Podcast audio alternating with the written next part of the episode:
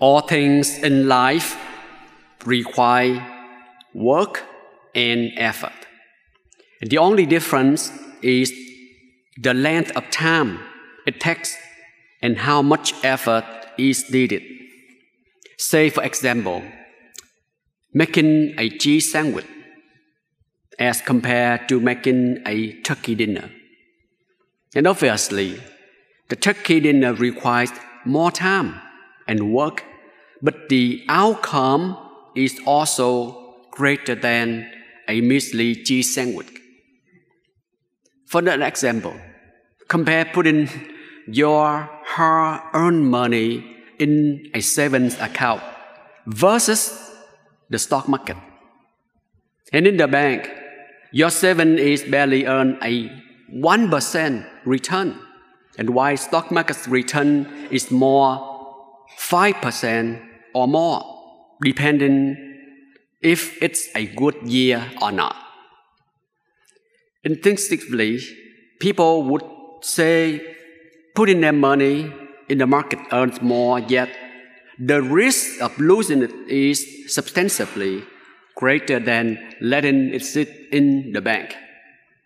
And as investment advisor always put the disclaimer, so there's always risk, and the past performance does not guarantee future results.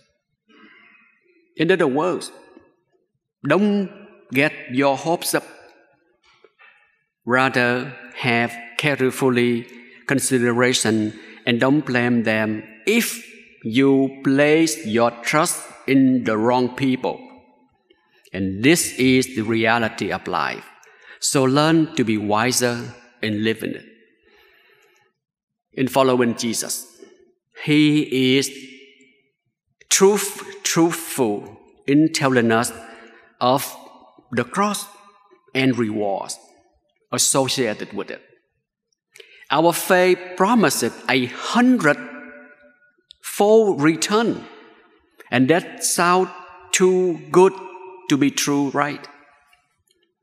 If it is ordinary people making these promises, then you are right to be skeptical.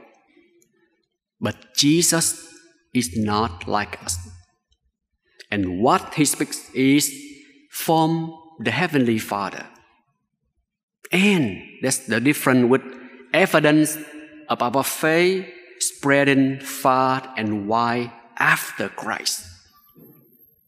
Also, remember our faith is not a short-term investment. We are in it for the long, the lifelong run. The Easter season is a glorious reminder of God's love and promise for our salvation and eternal life through Jesus' sacrifice.